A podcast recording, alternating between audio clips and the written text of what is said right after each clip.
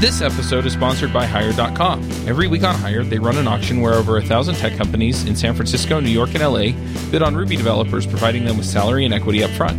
The average Ruby developer gets an average of 5 to 15 introductory offers and an average salary offer of $130,000 a year. Users can either accept an offer and go right into interviewing with the company or deny them without any continuing obligations. It's totally free for users, and when you're hired, they give you a $1,000 bonus as a thank you for using them. But if you use the Ruby Rogues link, you'll get a $2,000 bonus instead. Finally, if you're not looking for a job but know someone who is, you can refer them to Hired to get a $1,337 bonus if they accept a job. Go sign up at hired.com slash rubyrogues. Snap is a hosted CI and continuous delivery that is simple and intuitive. Snap's deployment pipelines deliver fast feedback and can push healthy builds to multiple environments automatically or on demand. Snap integrates deeply with GitHub and has great support for different languages, data stores, and testing frameworks. Snap deploys your application to cloud services like Heroku, DigitalOcean, AWS, and many more. Try Snap for free. Sign up at snapci.com slash rubyrogues. This episode is sponsored by DigitalOcean. DigitalOcean is the provider I use to host all of my creations. All the shows are hosted there, along with any other projects I come up with. Their user interface is simple and easy to use, their support is excellent, and their VPSs are backed on solid state drives and are fast and responsive. Check them out at digitalocean.com. If you use the code RubyRogues, you'll get a $10 credit. Hey, everybody, and welcome to episode 251 of the Ruby Rogues podcast. This week on our panel, we have Jessica Kerr. Good morning. Coraline Ada Ehmke. Newfound, who's this? I'm Charles Max Wood from DevChat.tv, and this week we have a special guest, and that is Mindaugas Mozūras. I think I slaughtered that properly. Yeah, close enough. Uh, yeah, hi, hey everyone. You want to introduce yourself really quickly? Yeah, my name is Mindaugas Mozūras. And it's not a common name, so don't worry about not pronouncing it slightly incorrectly. As you probably already understood, I'm not from USA.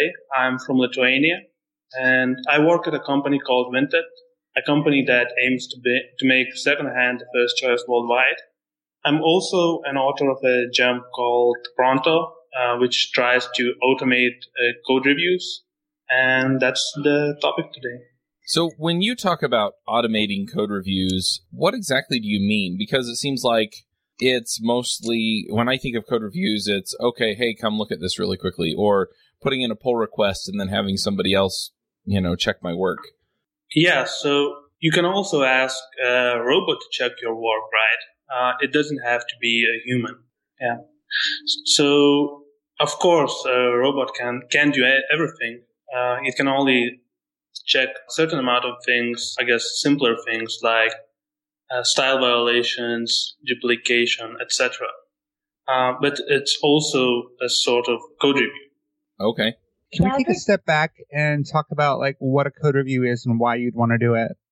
Yeah, so code review is an examination of, of a source code, trying to find mistakes, violations, and just trying to make uh, the code better in some sort of way. And there are a lot of ways to make the code better.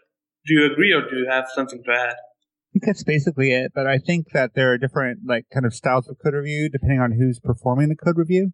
And so I'm interested in what sort of parts you think should be automated. Like some people will get really picky about, oh, you're, you didn't, you should use an underscore in front of that variable name because it's not actually used in your method. Or other people are going to be more like conceptual about like the abstractions that you use. And other people are going to be, you know, like, hey, you don't have enough tests. So what are the valuable parts of the code review process that you think can be automated? I think it's, it's going to depend on the situation, right? everything depends. For that, I want to take a step back and tell a little bit about why I wrote Pronto. So when I started working at Vinted, I was like a fifth developer. And in three months, the company grew from three developers to 11, right? That's a really fast pace of growth. And the source code, it wasn't really clean. It had a lot of various styles within it. Some parts written one way, other parts another. And now the team grew, quickly grew to 11 people and everyone else, and every, every one of those 11 people brought their own way of writing code. And we suddenly ended up in a situation where not only we have a project that has various uh, styles within it, new people are also bringing their own styles to that source code. And we needed to find a way to make the whole project conform to a single style. And at first, I was, we, we tried just reviewing each other's code on the pull request, on the GitHub pull request. And there were a lot of comments like, oh, this variable should, like you, like you said, like this variable should not start with underscore. But I don't think that's a very valuable thing for us humans to review, right? Sure. So, and that's a very easy thing to automate. There are a lot of tools that can check these things automatically, like Rubocop. The thing is, you can run Rubocop on the whole project, but what you want is that immediate feedback on the pull request, like a code review. And that was one of the reasons why I wrote Pronto. So we do use Rubocop at my work to do style checks and things like that. What is different about Pronto between Pronto and Rubocop? I'm not clear on that. Pronto integrates tools like Rubocop, Flay, Brakeman, and like a dozen of others. And instead of running them on the whole project, it runs them just on the latest change or on a change in a pull request and then quickly provides feedback on the code that actually changed. So we had a situation where if we ran Rubocop on the whole project, we would get like these a thousand of warnings and you can't do a lot with that. So what we wanted is just having this feedback on this single pull request, the new exchange and like improving and that way improving the code bit by bit. Yeah, it makes sense. I mean, the thing is, is I remember way back in the day there was metric_fu, and so it ran flay and flog and all of those against your entire project and gave you a report of where your complexity was and where your uh, test coverage fell flat and all of that stuff.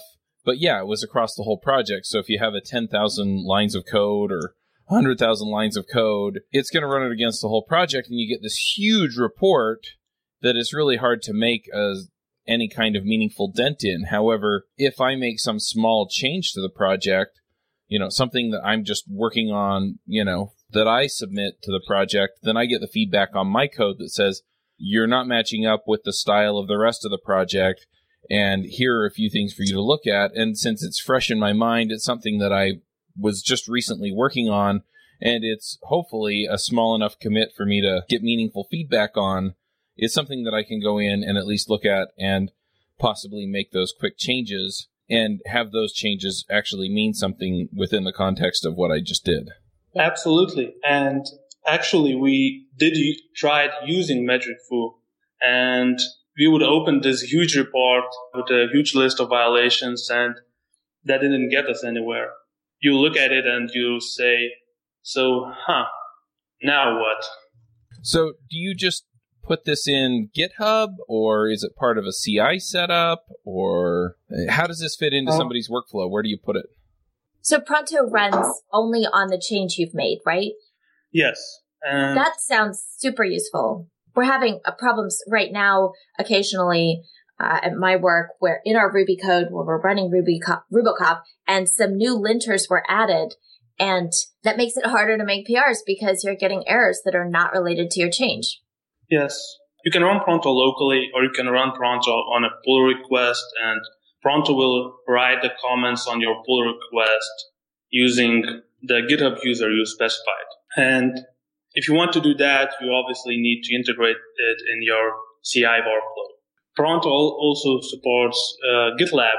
There's also a feature request for Bitbucket, but uh, no one got around to implementing that.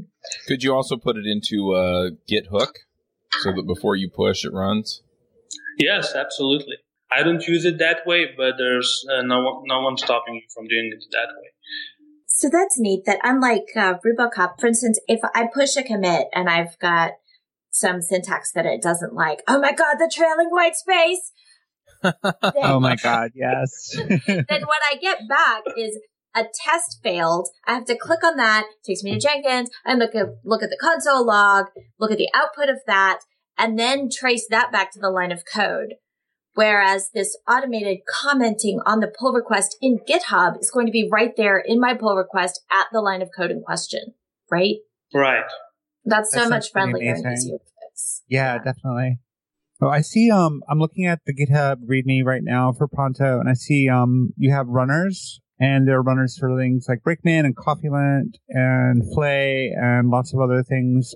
I have a gem that does non-opinionated complexity analysis. This Flay does like ABC complexity measurement, but with some additional metrics around metaprogramming and other things that the author thought make code more complicated.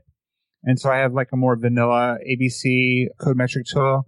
How easy would it be for me as a developer of a metric tool to create a runner for Pronto? It would be pretty easy. The easiest way would be to go look at, at an existing source code of some runner and just using it as a template. There's no more than a single file with maybe 30 or 40 lines of code. What does that integration tend to look like? You get an array of patches from Pronto. That's a list of changes, basically. And you use those patches to figure out which uh, files you actually need to check. And then you, you run Flay or Brakeman or Rubocop or your tool on those files and return the results back to Pronto. Okay, cool. It's worth checking out then. So, what does the feedback look like from Pronto? It looks however you want it to look. It's just a warning message provided by the tool Pronto uses. So if you're used to messages that Rubocop provides, you'll get those messages exactly like Rubocop would provide from Pronto. Except it shows up as being from whatever GitHub user you've configured Pronto to be. Exactly. Yes, exactly. So then I could set up a GitHub user with like a funny picture. Yes. Or an angry picture?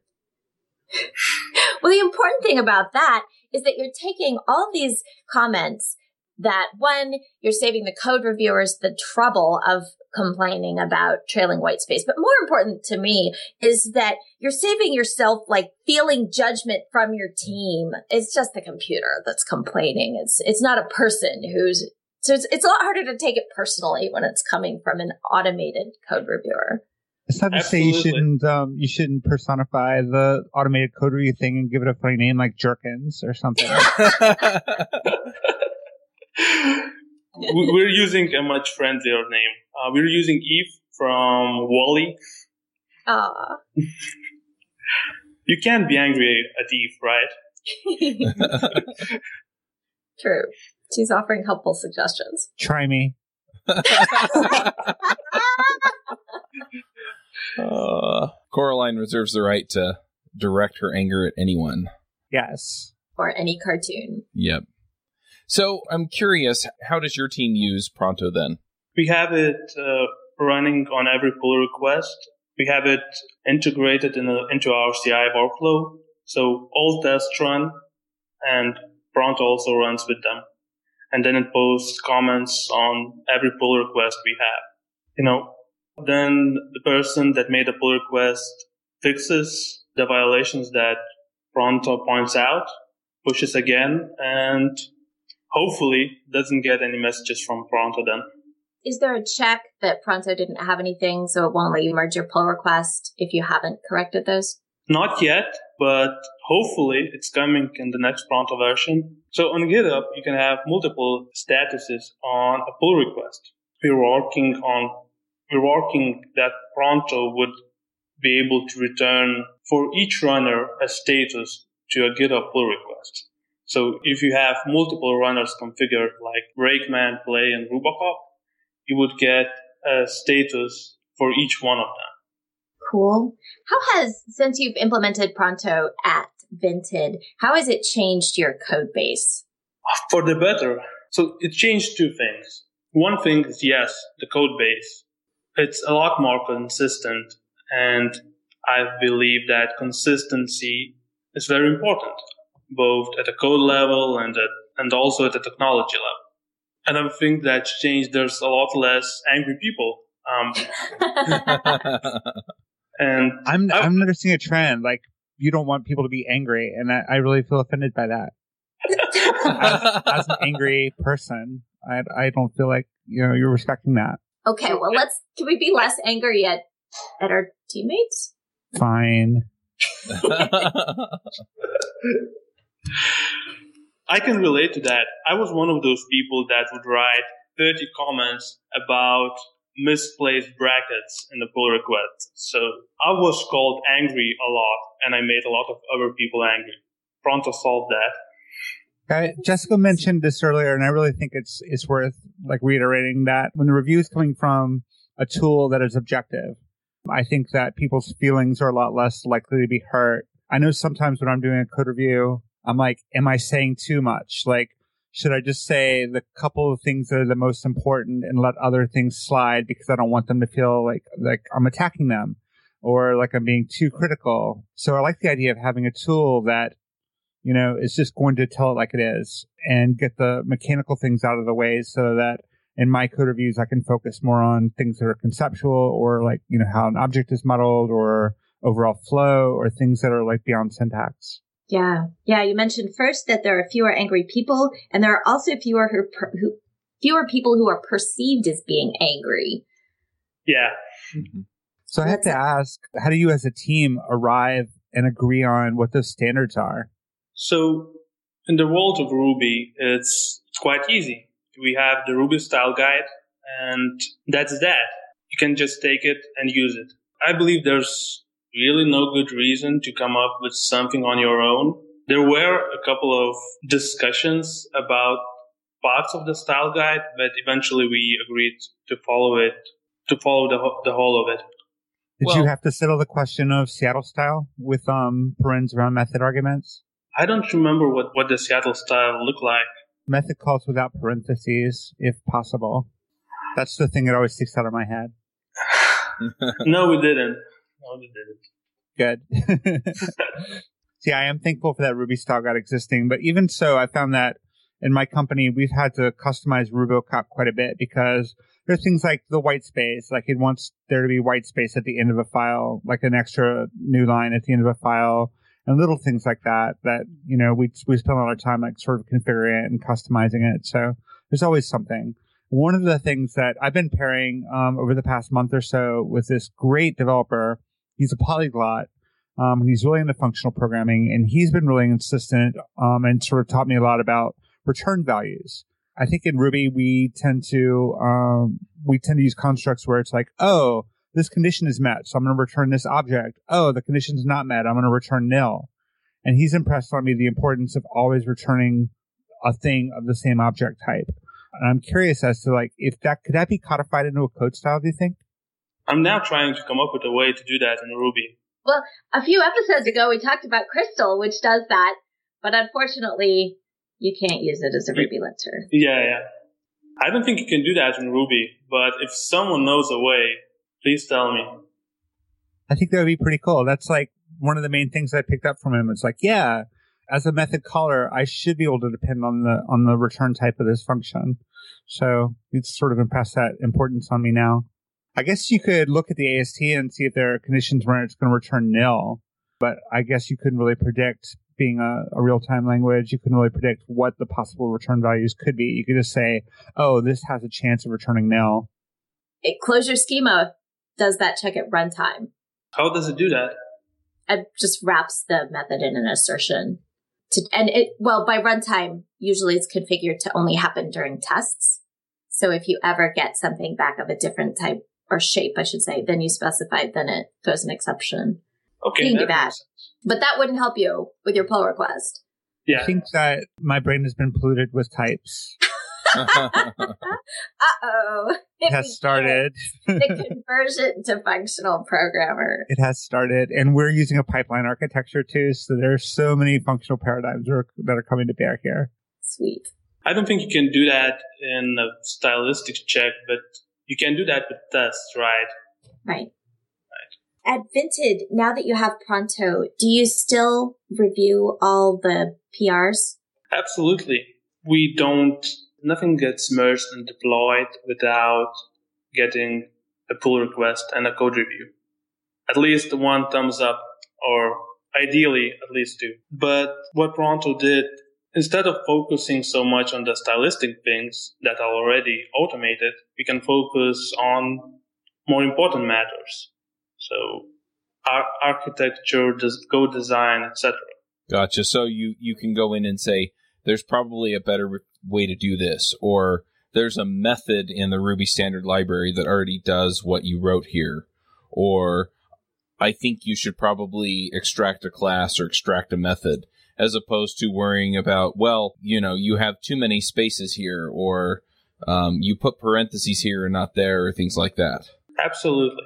I have a question about code review ethics, conventions, because one thing I've noticed is that different teams have different traditions around code reviews. Some teams will prioritize, oh, there's something to review. At my next stopping point, I need to review that. Uh, some teams will have just one reviewer and some of them will all try to review it. Sometimes as soon as you get a thumbs up, you can merge.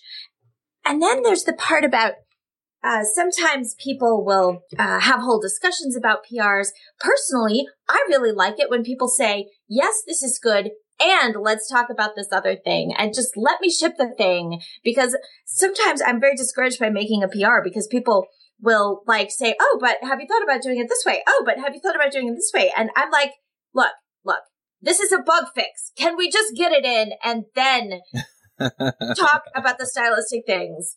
Have y'all encountered like trade offs with styles of code review etiquette? I gave a talk in at RubyConf Australia last year where I talked about a lot of the, the things that we do, like the patterns that we follow that aren't necessarily effective. And one of the things I talked about was a code review bomb. And the cir- circumstance you, you just spoke about, Jessica, reminds me of that, although it would not apply in the case of a bug. But if you are doing a feature and maybe you're working alone or maybe you're working with a pair and you're making lots of decisions along the way in terms of like how it's designed and how it's going to interact with other parts of the system. And you do all this work and you get to the end and maybe it's a sprint long project and you send it up for code review. At that point in time, it is inappropriate and way too late for anyone to say, have you thought about doing this a different way? Even if they are right, it's just too late because you've already put all this effort into it and invested all this time into it. So one thing I actually don't like about code reviews is when they happen only at the end of a project. I would much rather see people checking in, like doing interim check-ins and having discussions, maybe during stand up or during a team huddle about like, this is the approach I'd like to take. Does anyone have any feedback? Because code review should not be the first time you see a major change to your system. So code review early and often. That's my argument. Yeah. Because uh, otherwise you feel like a big jerk saying, Oh, you forgot about this thing, which means you have to redo everything you just did. And you're just not going to say it. So you're going to accept code that's not optimal. It's kind of like the, like the huge merge that people do, right? Where they go off and they work on their feature branch for three months and then they come back and they have this major merge back into things. You know, that, that's kind of what causes some of this is that. But it works the other way too the comment on my pull request caused me to do a big merge because I did the code changes the same day and I was ready to commit them at the end of the day. But no, somebody's like, oh, well, you should have this test. Oh, well, if you're going to do this over here, why you don't you do the similar thing over there as well, which is totally an additional feature request. Could you just let me put my pull request in and then, but no, I have to like, and this isn't even my job. I'm just fixing a bug in your infrastructure. Okay. So let me put it in because otherwise it's going to be weeks before I get back to it. And then I'm going to have that three month merge problem. Yeah. I'm sensing some hostility, Jessica. Can you tell us how you really feel? Do you have a problem with hostility, Coraline? Maybe. but not anger. I'm gonna go sit in the corner now.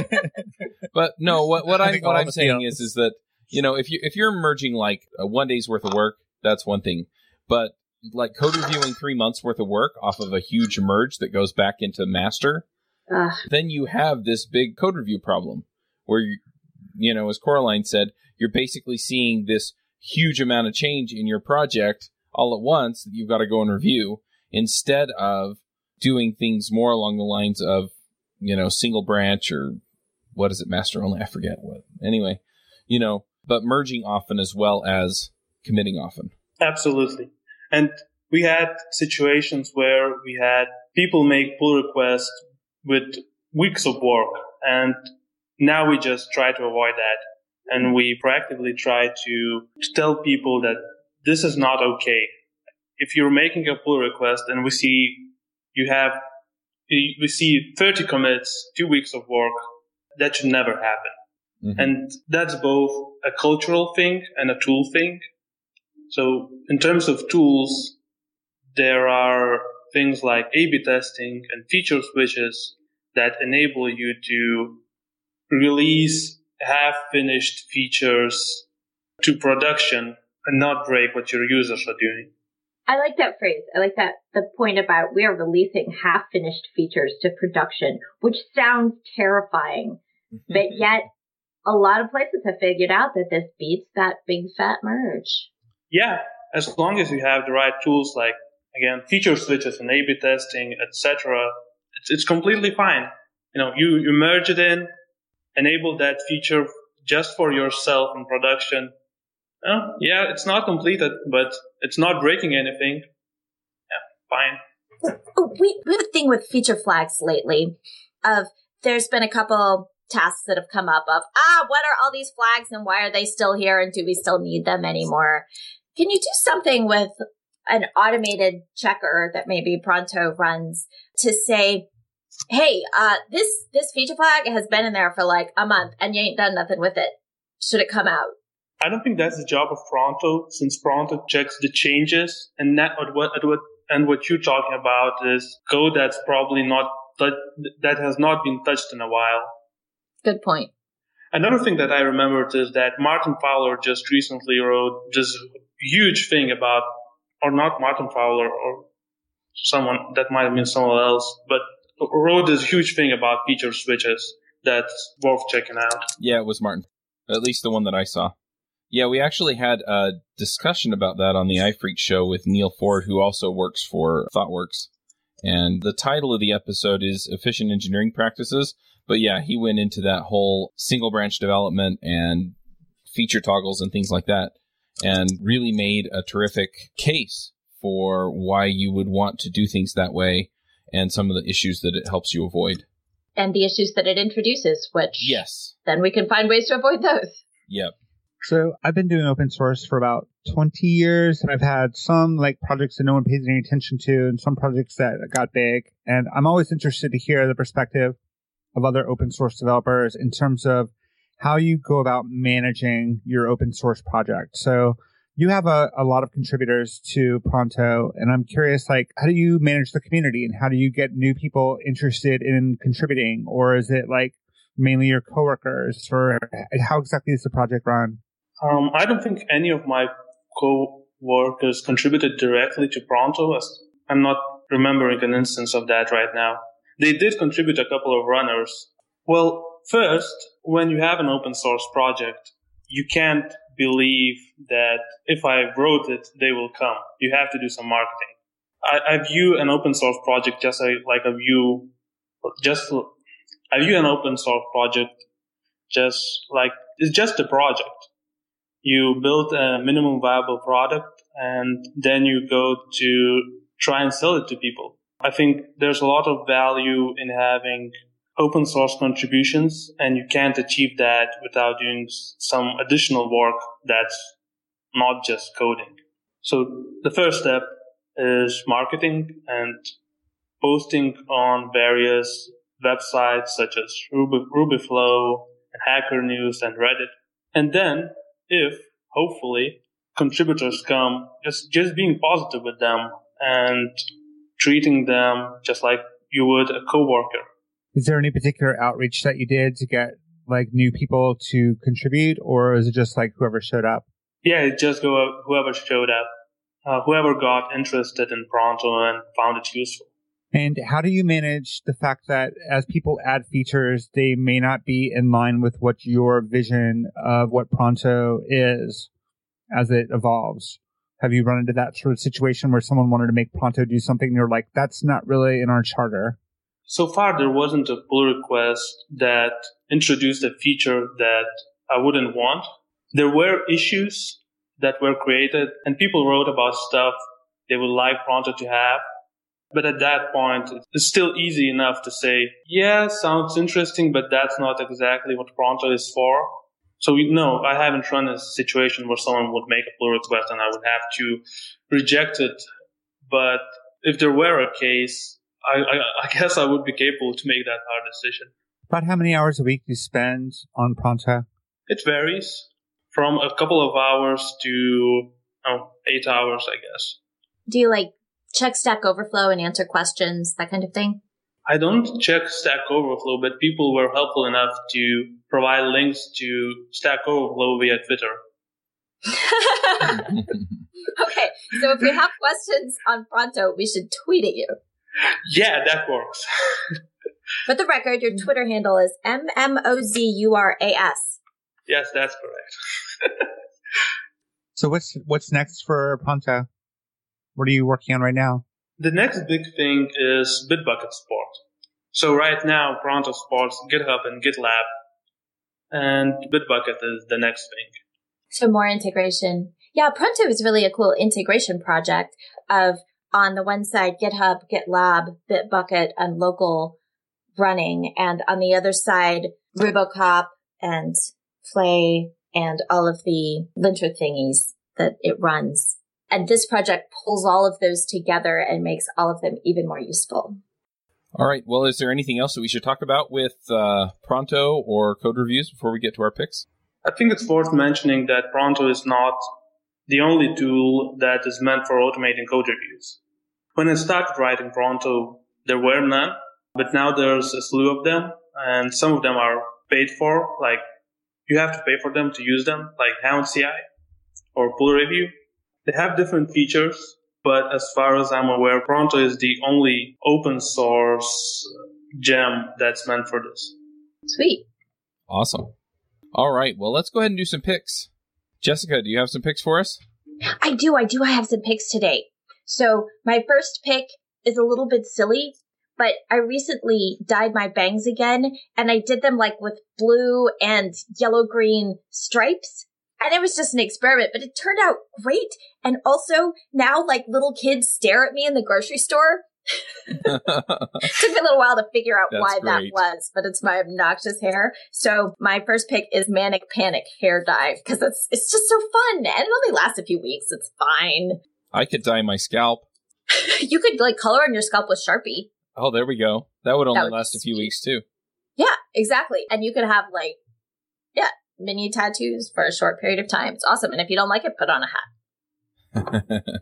my girls would have a field day with that. Anyway, all right, so my other pick is rather serious. There's a post that came across my Twitter feed this week. It's about mental health.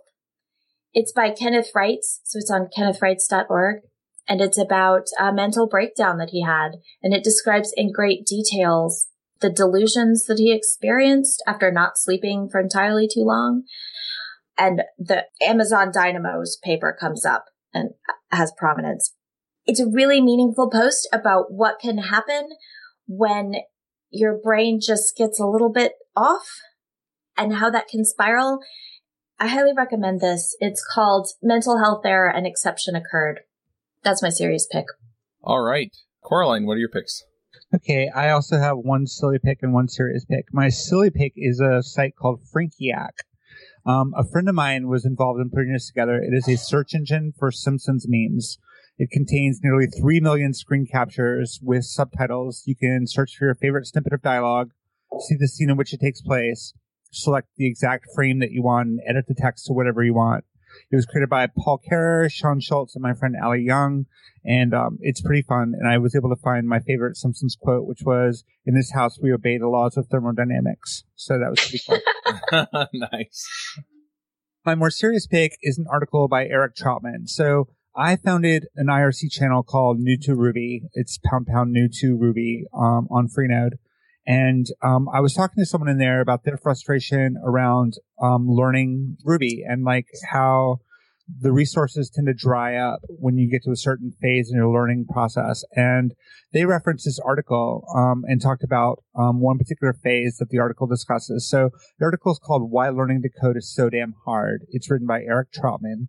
The article is written for people who are just beginning to code, but it provides a useful perspective to people who teach and mentor, I think, as well. It breaks the um, journey toward job readiness into four phases. The hand-holding honeymoon, the cliff of confusion, the desert of despair, and the upswing of awesome.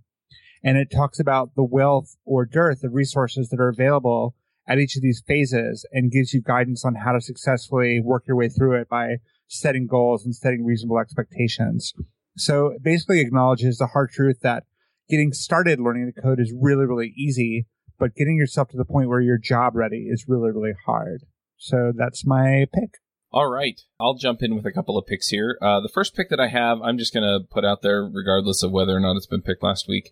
I've been using a system called AppSumo on uh, devchat.tv, and I'm really liking it. It allows me to see the analytics just right there on the page. And I don't actually have to go to Google Analytics. It also does all of the email forms and stuff like that that you see on there. So, for example, if you go to rubyrogues.com and you haven't seen it before, you'll see a form come up first that allows you to get the top 10 episodes of Ruby Rogues in your inbox, which is something that a lot of people have asked me for, and I just wanted to make sure they saw it. After that, it shouldn't show up for a while. But anyway, so things like that makes it really easy for me to make a lot of things available to you, and I'm super happy with it.